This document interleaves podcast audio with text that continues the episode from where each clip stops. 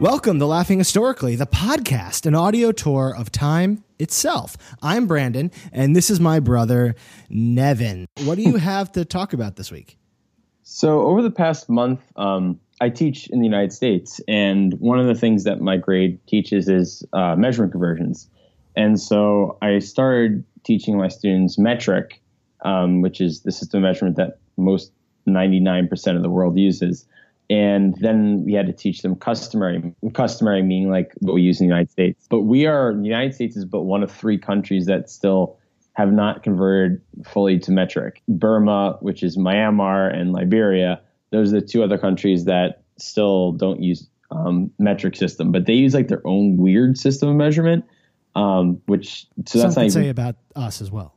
Yeah, it's not even metric or customary. It's like this whole other thing. So what I kind of got hung up on is, well, why are my students having so much trouble with customary? And of course that, the metric system uses base 10. So that makes sense to them because when you convert between the different measurements, all it is multiplying and dividing by 10. So it's as simple as moving the decimal point. But with customary, it becomes this whole difficult issue of conversion. And I kind of did some research into, well, why is this? Why have we of all countries, the greatest superpower on the earth, still hanging on to using the customary system? And the more research I did, the weirder this became. This whole trend of we don't want to switch over, because when we were growing up, our parents did the same thing. Like we were going to switch to metric eventually. Like they all said that. There's always the promise of one day. Yeah, switch to metric. And it is true. Like since our country's history, it's been, and we'll get into this too, George Washington even suggested we begin Europeanizing and standardizing our units of measurement. And he wasn't saying switch to metric, but what he was saying is we need an international system of measurement. We can't just hang on to our own system. Yeah. And so where does this imperial common American system, where does that come from? So it goes, if you want to go back, like way back into the beginning of the measurements. So you're talking about Babylonian and Egyptian records, like the Hebrew Bible. You have some measurements being used that we use today, like the foot. Like when body parts were starting to be used as measurements. And hands, so sometimes they use hands. So like a cubit, for instance, is like the tip of your finger to your elbow. So like that's a cubit. It's about like 18 inches. A fathom is a wingspan, like 6 feet. Unless like LeBron James, it's like 10 feet. That's the problem, right? We all have different sizes. Yeah. So that's where it all started, is that everyone was like saying, I'll buy a great span of fabric, and then some guy was cutting a completely different amount of fabric for the person. So you have this whole issue of people trying to trade, way back in Babylonian Egyptian times, and they were not getting the right amount of fabric or not getting the right amount of... I go over to the fabric store that I go to. This guy's got really long arms, and so I usually go there. Good deal. Yes, exactly. So it's kind of like that's when it started. That's when the whole idea of, well, we have to get away from using body parts, but like we still use a foot. Like that still exists to this day. It's based off of some guy's foot. Yes, some guy's foot. Like, why is a foot 12 inches? I think the more I was reading about this too, it's like the more we globalize, the more we realize like we can't all have separate units of measurement through history. It's like, oh, I'm going to start trading with this other country. Maybe we should standardize this so we don't get gypped over. And I looked this up just to see, what is the average foot size? The average foot size is actually 10 inches. So it's not even 12. So it's like, who came up with 12 inches? Who decided that? It just boggles my mind. So anyway, so over the many years of issues with using these body parts as measurements, you start getting to scientists during the Renaissance period starting to actually standardize them, saying like this is a foot, this is an acre, this is like an acre is the amount of time it takes for an oxen to plow a field. That's what the idea of an acre comes up. I can see that, but again, different oxen. Exactly. So it's like scientists started actually trying to standardize them. Like, well, it should take an oxen this amount of time to plow a field. So that's what an acre is. Also, like Renaissance time is when you start to get the people introducing the idea that we should maybe base it around 10. Yes. There's a guy, well, Stevin, then you have Stevin. Then you have the influx of Arabic and Islam mathematical systems. That's right. We switch over from Roman numerals around that time. Exactly. That's when the idea of base 10, not the idea, but the system of base 10 gets introduced to Europe. And so that's when you start to have now, well, why don't we use 10? We have 10 fingers, 10 toes. It makes sense to use base 10. So that's when people start to easily calculate things with your fingers and toes, as long as you're not measuring them based on those fingers and toes. And everyone has 10 fingers and toes, unless something. In that time, I'd say less people had 10 fingers and toes. That's a standard thing, yeah. So then, flash forward a little bit later, and then you get in like the 1700s when they're finally now starting to the government is now finally stepping in really heavily and starting to say this is what this is, for trade purposes. So when America was starting, Washington spoke to Congress in his first address in 1790 about this. And I was mentioning before, and in that address, he pretty much said currency is in decimal form, which is a big deal. Think about it that way, because our measurements, we use fractions. When we say half a foot, that's a fraction. We don't say 0.5, feet. So that's a step in the direction of using powers of 10, base 10. Mm-hmm. So when you start using currency, it's well, why do we have currency in base 10, but we don't use anything else? So why does it still become an issue? Well, because during that time period, you have a lot of issues in Europe. I mean, you have the French Revolution, you have this whole idea of America isolationism. That started with Washington. I don't want to get involved in what's going on in Europe. And it stretched all the way to Monroe with the Monroe Doctrine. So you have also this is right around this time. You have the French Revolution in 1789.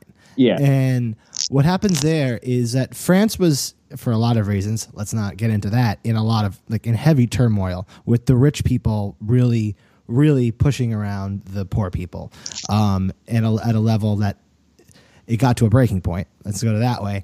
And the people wanted to get so far away from the rich people ruling in every single way, and they wanted to get more onto a system of government and government around science and not around religion. Yeah. Because that's what all the rich people were, given to them by God, kind of thing. And this is also around this time. This to show you how fractured everything was. France, I found a statistic that said, at this time, before the French Revolution, France had about 250,000 different units of measurement. Yeah, it's insane the amount of. I've been reading over the British systems of measurements. They have things named after queens and kings, like a queen's gallon. I'm what the hell is a queen's gallon? I've never heard of that. It's all these weird stuff. Every town, you would go to different towns, different companies. Everyone had a different way to measure anything: water, length, amount of wood that you have. Anything had a different time of measuring depending on where you were. So trade became really difficult.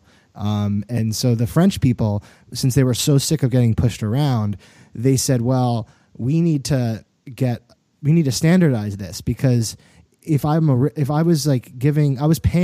paying my land baron for my farm, and he wants a king's gallon worth of milk, who's to say what a king's gallon worth of milk is? Well, the king does. the king does, and he's going to define it. So if you have a standardized idea of measuring things, then it's equal for everyone. Yeah, and so you have this. You still have this problem, even in the 1700s, going on, because, like I said, you have that split between we're using currency in decimal form, but we're not going to use it for other measurements, and even up to John Quincy Adams, he's even still contesting. We have to make this switch.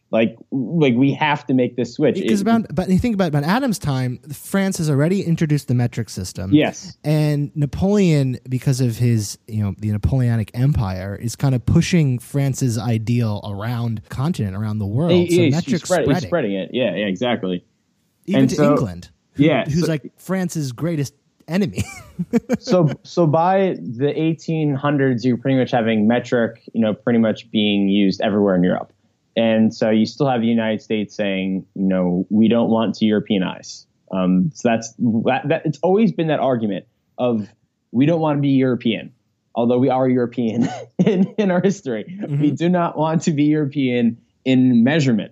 And this stretches out throughout our country's history. We're talking about the beginnings of our country it still will go on in the 1900s as well. Yeah, it's because we missed. So if we were in England for long enough to see England convert to metric, we would have been onto metric, but we left too early to see that change. Yeah, exactly. So, and so then you have like weird organizations forming around like the whole idea of keeping customary or imperial, like the U.S. based International Institute for Preserving and Perfecting Weights and Measures in the late 90s. That's the actual name of the organization. It really rolls off the tongue. Yeah. I'm like, who named this thing? And they're advocating like we need to keep the customary system because it is American, although it's not American. So it's very English. It's very bizarre.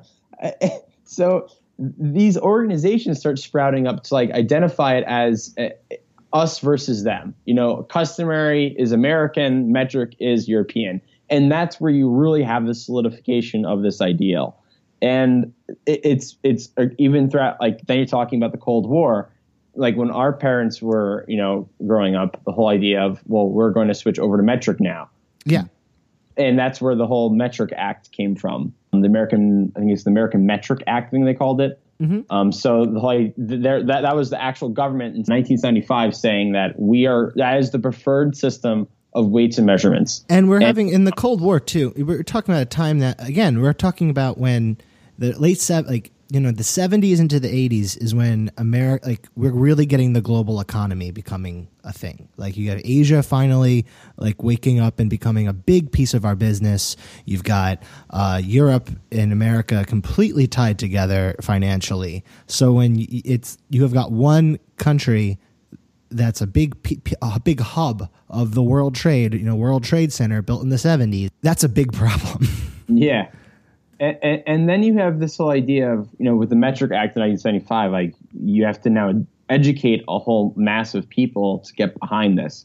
And, you know, when it comes to trade and businesses, no problem. They deal with this. They dealt with this forever. So they'll always deal in metric. But the population as a whole, educating these people to switch over, it just never happened. Like, yeah. And so this is this would be Gerald Ford's administration, who the president didn't get much done.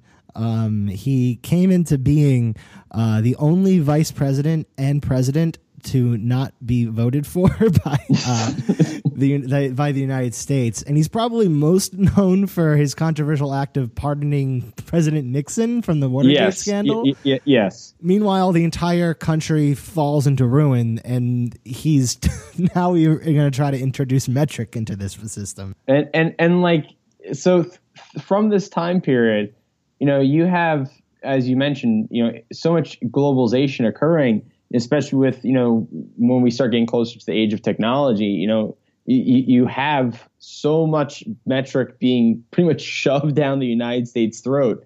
And like even to the point where states begin to actually like try to make state law saying that we're going to use metric. Like still to this day, I think it was 2013, Hawaii proposed becoming a metric state. Like, that's crazy. Like, imagine going to Hawaii. It's an American state. It's a United States state. And you in kilometers, you know, like that is bonkers, but it's still. Yeah. But, you know, when it comes to modern times, though, it's like if you go to England, their metric, they still will, you know, colloquially just like casually use imperial. Well, stones. You know? Yeah, they say stones all the time. Well, they say stones and they will say miles per hour instead of kilometers per hour because, you know, that's on the that's on their odometers. They use 24-hour time, but when they talk to you, they don't say 2,300 hours. I had this problem with reservations in Italy recently. I was like 8:30. They're like, we're not open at 8:30 in the morning. I'm like, oh, I mean, was it 20:30? 20:30. Like, do the math in my head real quick. Yeah. So it's still today you have states now in the United States saying, like, especially the western states in like Alaska and Hawaii, they still have this all like, we're going to switch to metric because people, even still in our state, use it at more commonly than the customary system. Mm-hmm. And so that's still where we're at as a country. We still have, every so often you'll get people saying, you know, we should switch back. We should switch to metric. And when you teach it in the classroom now to children, you still have to teach both. Yes, you still have to teach both. It's mandated you have to teach both. It's more so emphasized that you teach metric in a way of understanding the place value system. Mm-hmm. But I'll tell you right now, I've taught it in many different ways.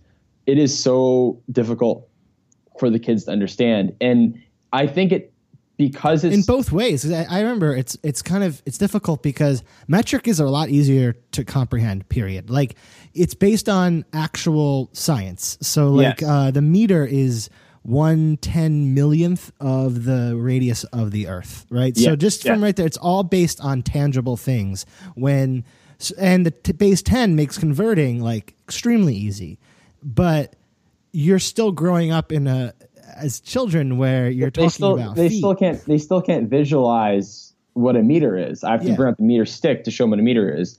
So it's still that abstractness. And I feel like because we still teach both, I feel like they'll never understand one proficiently because both of them just confuse them to the point where they're multiplying by powers of 10 when they're converting from feet to inches sometimes. Like, there's just, I'm telling you, I feel like either our country should teach one or switch to the other, because it's just, they're not grasping one. Let's not forget that it has caused severe problems. Like when in 1999, you might have heard, a $125 million Mars probe called the Mars Climate Orbiter, which was supposed to be the first weather observer on another world.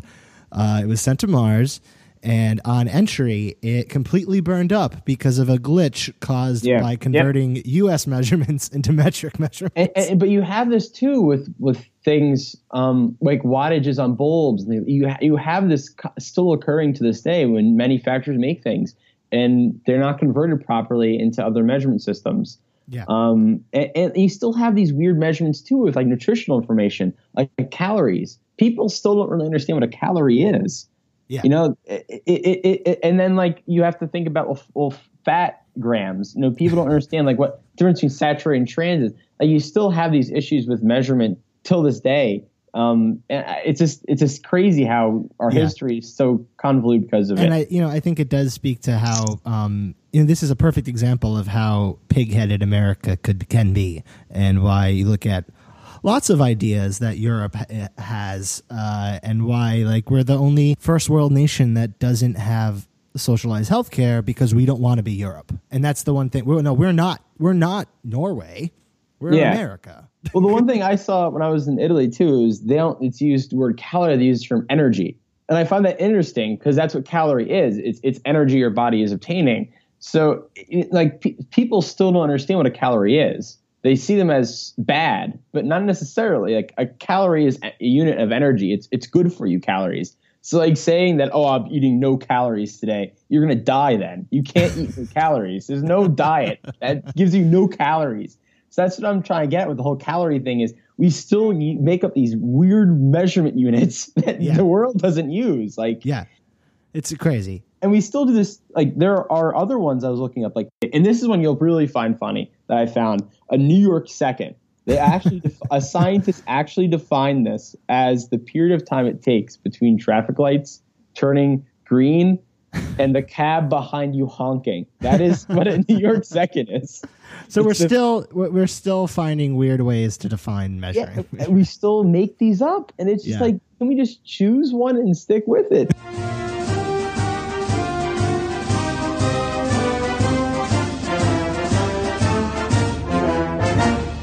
So I want to talk a bit about your time in Europe, and specifically about, you were sending me some great photos that I had posted on the Laughing Historically Instagram from your whirlwind trip through Italy. And the one that really got me, weirdly, going down this huge research hole was from this. You were in the Vatican museums, which looked amazing. And there was a fresco, meaning a painting on a wall, on the ceiling of the Galleria. Now, I'm very bad with Italian, so brace yourselves. The Galleria di Candelabri? Yeah, it's the Candelabra gallery. Yeah. All these in the Vatican, there's all these different gallery areas that all the different popes have added on throughout the centuries. And so this one was, you know, the Candelabra gallery. Yeah. And it's all these different areas are very ornate. Like this one, which I found interesting as being a math person, is it's all maps that the person, the artist, I forget who it was, which artist was, but the Pope hired a mathematician and a geographer to paint all these different maps of Italy. Wow. And what was interesting about that is they had to do, like back then, they had to draw proportionally. And so every like inch of that canvas on the wall was done proportional to the actual land area. And that was done like the 1700s. So the amount of math that one guy had to do to like paint by that hand. Yeah, exactly. By hand. It's insane. And using his digits, his fingers and toes. Yeah, exactly. Back to measurement.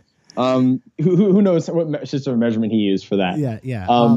So this one, the specific one was done, I do know that because I had researched so much about this fresco, was done by Domenico Tordi, who was a kind of in-house painter for the Vatican. Mm-hmm. And to describe it, you can see on Instagram, the top section of this fresco, it shows the traditional arts like painting and sculpture being blessed by God, by the church. And so it's very traditional, rays of light, angels with blessing, painters, people with paintbrushes, people with chisels for sculpturing. And then the lower part features another little section, kind of like comic books. And these frescoes are they're kind of like comics. The bottom part is the newer arts at the time being blessed. And that includes a little angel holding a camera, which you found very funny. So when we went into the room, our tour guide briefly described this and was like, oh, and look, this Pope loved the modern art. And so he hired Tordi to do this fresco with an angel holding a camera. And I was kind of like, but because you're always being pushed. If you've ever been to the Vatican, you're always being pushed through. There's so many people. It's like one of the top 5 museums in the world. And so I said to myself, like, wait, why would a pope like technology? And so this guy, this got me really interested in this pope, Pope Leo XIII, who he considered himself, and this is a great word, daguerreotypist, which is an early photography enthusiast. So at this time, his reign, talking about 1878 through 1903. So photography at this time, very early on, they would use pieces of silver that would be painted with this chemical that basically when you expose light to it, it would burn onto the silver. And those are the kind of creepy old 1800 photos where the person had to stand extremely still. So you had to keep that open for several seconds to get the image to burn on. And this Pope Leo, he loved it. He even wrote a book on the topic about photography. So he was that into it. He was an odd pope too, because I read too that he used to offer gifts to other cardinals who visited him, and the gifts would like be like bags of tobacco and like cameras, like it's like weird things. So he seems like a really interesting character, and I think a lot of why this guy got the job at the time was he had these like giant controversial shoes to fill, because before him was Pope Pius IX, who ruled for 31 years, which made him the longest serving pope in history. He had ruled for such a long time, but wasn't necessarily very good at his job, because he saw the fall of the sovereign papal states. So to describe this, and you being just gone to Italy, the regions of Italy are very different. The south and the north are completely different foods, almost completely different cultures, because for a lot of history, they were completely separated, partly by around Rome was a whole separate country, basically, which would be the Papal States, with Rome as its capital. And the Pope ruled the Papal State, which cut Italy in half, as its own country. The Pope was basically a king. During the Pius's time, there was basically we're talking about early 1800s, mid 1800s. You saw America get its freedom and unify, and you saw France get its freedom and unify. So now Italy is also looking at like, well, yeah, we want our own country too. The problem is that Sicily is its own country, and then the northern Italy is mostly ruled by the rich Habsburgs that has a very Germanic influence, and so there was this unification, basically a war that happened with the Pope at the center of it, and Italy decided they wanted Rome to be their capital, so they basically charged in with armed military and took the Papal States back, and yeah, they let the Vatican keep the Vatican, which it's still its own independently ruled sovereign state. Correct? Yep, and that's why there's that huge wall around it. But yeah, yeah. So they're still very protective of it, and so this pious guy who basically saw the fall of one of the like the longest held kingdoms in the world, he called himself the prisoner of the Vatican because he went from seeing this big country shrunk into just a little, call it a city. It's like a neighborhood of a city, basically. The Vatican. Yeah, it really feels like that. Yeah, and when you get there, they really emphasize like we have our own military, we have our own this, we have our own that. Only certain people can live here. It is, they really want you to feel like you're in a different country, but it doesn't feel like that. Yeah. But they really want you to know that this is different. Basically, as soon as Pope Leo was elected, he wanted to kind of like reach an understanding between the people and the church, because the church in Italy at that point, as you can imagine, wasn't at its best. Its best public image, and part of that was he was saying he's into photography. He was really into kind of the reaching an understanding of the church with science and believing that the two could exist, which is pretty amazing. This is 1800s is a big boom for science. You know, we've got a lot like, you know, there's a big enlightenment happening throughout Europe, and to have a pope that was, you know, really believed in that thing was pretty great for the Catholic Church. This guy became pretty popular. He was also a very hard worker. Yeah, what I know, because he really tried to, because all the tension going on throughout the world and all the different countries, he tried very hard to make the priesthood get along well. And so you have to think about also the time period as well. Like you have so much turbulent issues going on throughout the world that, you know, he had to pretty much hold together the entire papacy when all this was going on. It's quite a feat for a guy to go through. Yeah, well, the world's at turmoil, but also if you look at like the idea of religion, yeah, it's kind of under attack in a way, because science is completely changing the way the world is viewed at this point, and there's not necessarily a place for religion in the things that they're talking about, and he did a lot to reach out to scientists. He opened the Vatican secret archives to qualified researchers, which was like unheard of, because these were, you know, no one has more records in the Catholic Church. And actually, in the Middle Ages, no one did more scientific research itself than the Catholic Church. So there was a lot of things in there that scientists really wanted to get in and poke around in. And he refounded the Vatican Observatory for astronomers, and the Vatican, they still have that was gigantic, because that's what our calendar was founded upon. So reopening that was a big nod in the way of science. Yeah, and the Vatican has a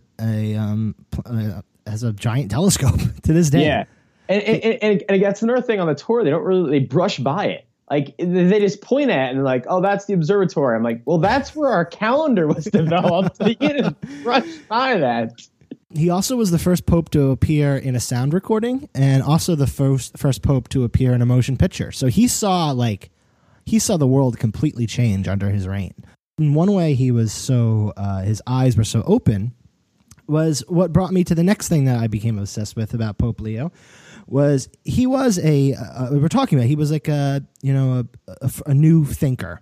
And like many of the new thinkers at his time, he was a devoted drinker of Vin Mariani wine. He even carried a hip flask of it with him everywhere he went, and he awarded it a Vatican gold medal, and even appeared in an advertising for it. Now, that's fine. You think of popes, you know, of course, popes. It's funny because when you look up Vin Mariani wine, that's the first picture that appears. The first picture is this picture of, you know, smiling Pope Leo. Now, to really bring in what this Vin Mariani wine is, it was a French drink that was made with coca leaves and contained about 7.2 milligrams of cocaine per ounce. Well, this is that time period where people were releasing medicinal wines and medicinal drinks. Yeah. And so, yeah, this is what very popular. That's what a lot of people. The most popular would had a quite a lot of cocaine in it. Yeah. And so now the Pope at the time was carrying it everywhere he went. Also, it was Queen Victoria drank this too. Like, yeah, she had a glass a day. Ulysses Grant and Thomas Edison, like they all the enlightened thinkers drank this stuff. Yeah, we all know Grant drank and Thomas Edison of course, but yeah, Queen Victoria apparently drank a one glass of it a day, and this isn't a small amount of cocaine. It had a large amount of cocaine. It was a lot of cocaine to drink. Because you think about, just let's be real here, when people just snort a little bit of cocaine, what happens to them? 7.2 milligrams per ounce. That's a lot of cocaine. And you had, like a little wine glass of it. So like about 4 or 5 ounces of it at a time. And everyone was drinking it because some of the the most popular people in the world were drinking it. It spread throughout Europe as this great drink. And I said it was made out of coca leaves and flavored with kola nut. Here we go. It spreads to America, the popularity of it. And in 1885, a John S. Pemberton, who was... there you go. Here we go. Check the dots. Here we go. Get ready. He was a Confederate colonel who was wounded in the Civil War. And when he got wounded, he became addicted to morphine. And he was... he became a druggist. And tried to develop. No, let's sell like this. He was a snake oil salesman, this guy. He went around to pharmacies and because I read a whole book on this, and there's still people, even the Coca-Cola company still to this day, they honor this man in such a he was trying to find a nerve tonic. Yeah. I didn't get to the big reveal. So John S. Pemberton, who was if you were a druggist in that point, you basically were a snake oil salesman. So Vin Mariani wine was so popular, and so he developed his own Vin Mariani wine called Pemberton's French Wine Coca. It got very popular and it spread. Not very far after that, Georgia passed prohibition-like laws. And Pemberton was forced to create a non-alcoholic version of this wine. Because remember, it's a wine. Mm-hmm. And he also, with this, had to remove the cocaine. Because they were starting to see that cocaine was a drug. And finally. So he was able to keep the kola nut. He was able to keep the coca leaves flavor. But everyone was used to this thing giving you like a major jolt to your system. So what did he add? He added a ton of sugar. The most sugar he could possibly add to it. Like, think about it, as much sugar to, simulate, that 7.2 milligrams of cocaine. Caffeine and a ton of sugar in this drink, yeah. And when he did that, he renamed it Coca-Cola. Yes, as Nevin Bruin. Sorry. This became Coca-Cola. And basically his bookkeeper...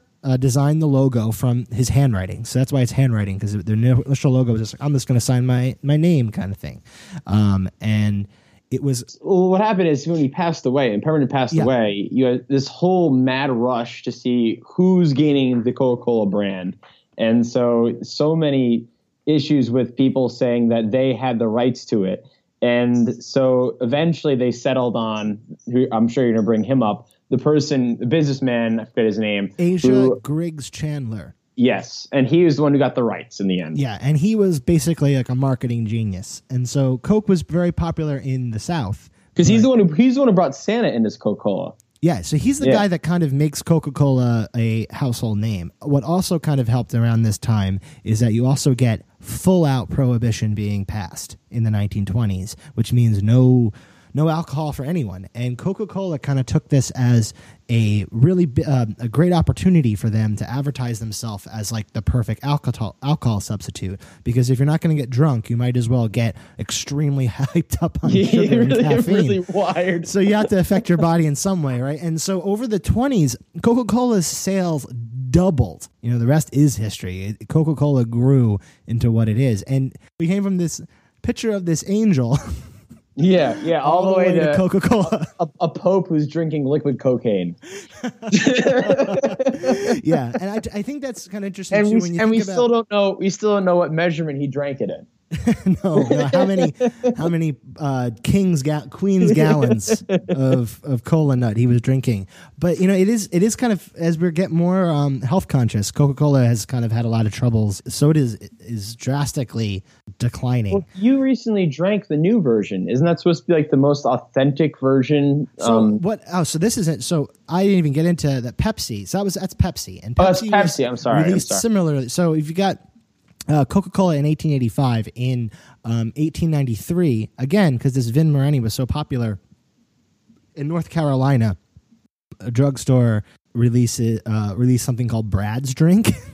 Which was the same thing, a copy of Vin Mariani wine, eventually becomes Pepsi. And Pepsi just released a 1893 line of drinks, which they claim is as close as they can get to like a 1890s version of Pepsi, of course, without the copious amounts of cocaine. They're definitely marketing it towards a more artisanal kind of mixed drink thing. It does taste very good, because Pepsi and Coke, a big part of that taste is like classic bitters. It's weird. They are a very old-fashioned 1800s taste, because it's like bitters and vanilla and cola. These aren't flavors that we necessarily jump at today, other than in like a cocktail. Because all those were also invented in a similar time. And so bitters, it kind of, you can really taste the bitters very forward on it, and it definitely is kind of being made to, put some whiskey in.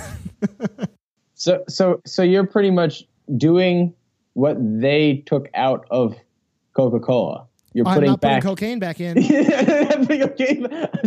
putting alcohol back into it, though. That's what Vin Mariani was, right? Yeah. It's alcohol and caffeine. Yeah, it is weird. That taste does, because it was made to have alcohol in it, and I think that's why it kind of is a standard mixer, because it was very much an alcoholic drink. That's crazy. Yeah. We still do this to this day. We still do that. All right, so that's our first Laughing Historically audio podcast in the new era. Thanks for listening. Nevin, thanks for sharing all your metric knowledge. Yeah. I had to vent somehow. Yeah. So if you're interested in more Laughing Historically, we've got our YouTube, youtube.com/Laughing Historically. We can never put up as many as we want to, but there's always new stuff in the works. And also our Instagram, which is updated quite a bit now, instagram.com/Laughing Historically. So check us out there. If you like this podcast, I encourage you to tell your friends, subscribe wherever podcasts are found. But this is the first one, and hopefully we get a few more out there for you very soon. Yeah, definitely. Looking forward to it. Yeah. Oh, dog's barking. And with that, Evan's dog Max telling Evan that he's got to go. Talk to you later. See ya.